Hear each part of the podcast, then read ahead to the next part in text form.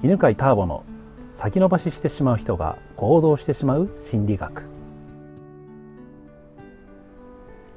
はいこんにちは、えー、今日も真夏の八ヶ岳からお送りしております、えー、今回のゲストは前回から引き続き長野です。こんにちは、はい、こんにちは。よろしくお願いいたします、はい、えっ、ー、と今ね、えー、先月会社を辞められて今は企業準備中でセミナーをこれからやっていくというためにね準備中でね、の期間なんですけれども、はい、前回お話ししてもらったのが、えー、お父さんとの関係の話ですね。でお父さんから受けた影響ってどんなものがありますかと。で3つ挙げてもらってその中の3つ目があれでしたね、えー、お父さんが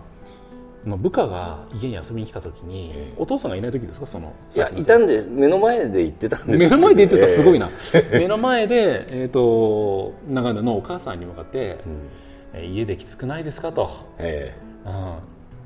ね、長沼さん上司は結構会社できついからっていうようなのを聞いた時に、あお父さんみたいにはなるのやめようと。そうですね、うん。はい、まあ一言で言うとどうなどうならないようにしようって決意したんですかね。えーとですねまあ多分大変でしょうっていうような言われ方をしてて、うん、その一つはきついっていうのと一つ多分細かい、うん、言うことは細かいだったと思うんで僕はどっちかというとゆったりとラフな感じで行きたいなっていうのが、もうなんか働き方だけに限らず生き方みたいなところがそうなりたいなってっていうのはちょっとありますね。じゃ細かくならずに、えー、なんかこう応用なそうそうですね。な感じになろうと、えー、そういうのでいい感じになりたいなりたいなと思ったわけですね。えー、はい、いいですね。まあ、この話ね、えー、どういうポイントかというと、えー、子供というのは親をモデルにしてどうしても育つので、うん、えー、いい面はいい面でそれが基準になってそれを目指すんですよね。で逆にこういうとこ嫌だなと思うと反面教師にしてでそこから学んでいくんですけど、えー、反面教師の場合は行き過ぎてしまってなんていうのかな、うんそう。まあ、行き過ぎちゃうっていうのがよくあるんですよ。絶対こうなってはいけないから。でその細かいっていうことを否定してして否定してしまって、うん、長野の場合で言えばおおらかでいようみたいな。そうそう、ね、おおらかでいることがそれっておおらかでいるっていうのは何の条件だと思います？条件ですか？おおらかによって手に入ると思うものは何なんでしょうね？えっ、ー、とまあその時に思ったのは、うん、その時っていうか私思ってるのはまあ人から嫌われないっていう感じかな、ね。えー、なんか気づきが素晴らしいですね。なんかそこにどう誘導しようかなと思ったんですけど、えー、ぜひ いただいてありがとうございます、えー、そうそうそうそう。そうですよね。えー、えーとおおらかでいるというのがそれが人に嫌われない条件だと。はい。ああだから細かいっていうことは嫌われてしまうんじゃないかとそうですね。いうのがあるんですよね。えー、でそうすると、えーまあ、前回も言ってくれましたけどそのまあ弊害っていう感じで、えー、細かいと嫌われてしまう、うん。うん、でなんか文句をなんか言われたりとかするんじゃないかみたいな感じになってしまって。うん、でえー、なんでしたっけ？締め切りに前に合わせられないとかあとどんな問題がありましたか？そうですね。やっぱりちょっときつく言えないので、うんえっとまあひまあちょっと前の仕事会社での仕事は、その開発とか製造の方やってたんで、ちょっと品質が足りないっていうかですね、でやり直しになっちゃったりとか、あのもっときっちり言っとけばいいところを少しこう言わなかったがために、あのなんだろう完成度が低くなっちゃったっていうところが結構まあちょっとちょっと緩い感じになっちゃう。なるほど、えー、はい。はいうん、これがまさにねあの行き過ぎたやつですね、はい、うん、極端になっちゃうっていうパターンで、うん、パターンで。全てにおいて細かく言えなくなっちゃうんですよね。うん、で今話聞いてるとねあの細かく言うっていうのと人に嫌われるがくっついちゃってるんですよね。あうん、だから細かく言えないんで、はい、だからこれを解放しないとえー、この先起業すると、うん、スタッフになんかお願いする時にもやっぱり細かいことが言えないので、うん、なんかいろんな問題がそこで起きてしまうんですよ。うん、なんか細かいことを言うっていうことはイコールも嫌われるなのになるので、はい、だからもし今のまま細かいことを言おうと思ったらば嫌われるのを覚悟で言うんで結構きつくなるんです逆に。はい。うん、嫌われる覚悟でちょっとさあつって、言い方がこう今まで我慢していた分、はい、ガーって出ちゃうんで。あ、うん、でじゃあどういうふうに考えたらいいかなんですけど、え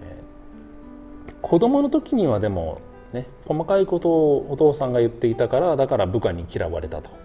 嫌われてるって。いうふうに学習したわけなんですけど、はい、ちょっと引いてみてくださいね。はい。ええー、まず今さっき聞いてちょっとびっくりしたんだけど、ええ、お父さんがいる前でそれ言ってたんですよね。そうですね、えーうん、もしじゃあ本当に部下がお父さんのこと嫌ってたらどういう態度をとっていたと思いますか？いやそうですね。そんなこと言わないですね。言わないですよね、で例えば目の前じゃなくても奥さんに言わないですね。奥さんに言わないですよね。本当に、本当に嫌っていたら。嫌ってたらね、えー、っていうか本当に嫌ってたら家に来ないんじゃないですかね。あまあそうですね、えー、っていうことは、家に来てて、えー、その上司であるお父さんの前でそういうことを言うっていうことは、どういう関係が築かれてたと思いますか、まあ、そうですね。それはあのまあ、嫌いではない。嫌いじゃないですよね、えー、ですね。あの嫌いな人とか行かないですもんね。嫌いですよね、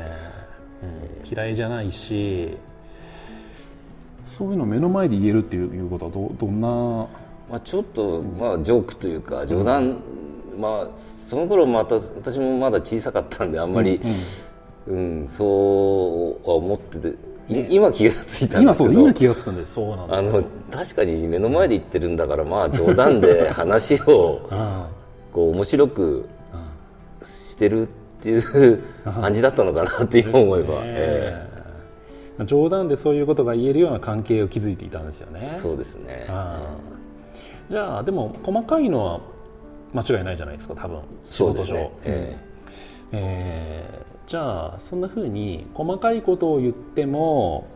えー、冗談が言えるようなとか遊びに行けるような関係を作るために、はい、今の大人の自分のって考えてくださいね、はい、細かいことを言う時にどんな言い方をしたらばいい関係のまま相手に大切なことが伝わると思いますか？ねああそうですねちゃんとそれ細かくやった方がいいとかメリットがあるっていう理由をちゃんと理解してもらうってことですかね。うんうんうんうん、いいですね。はあ、もうそれでいいと思います。完璧です。はい。はい。わかりました。えー、ね今何をね話したかというと、えー、長野の中ではね子供の時に学習したお父さんは部下に嫌われてるんだっていう思い込みを、うん、もう一回ねあの捉え直して、実は嫌ってなくて、うん、結構仲良くて、はい、冗談まで言えたし。そうですね。確かに。そうそう。で細かいけど嫌われない言い方は何かなっていうのを改めて考えたんですよね、うん、うん、っていうのをやったんですけどじゃあ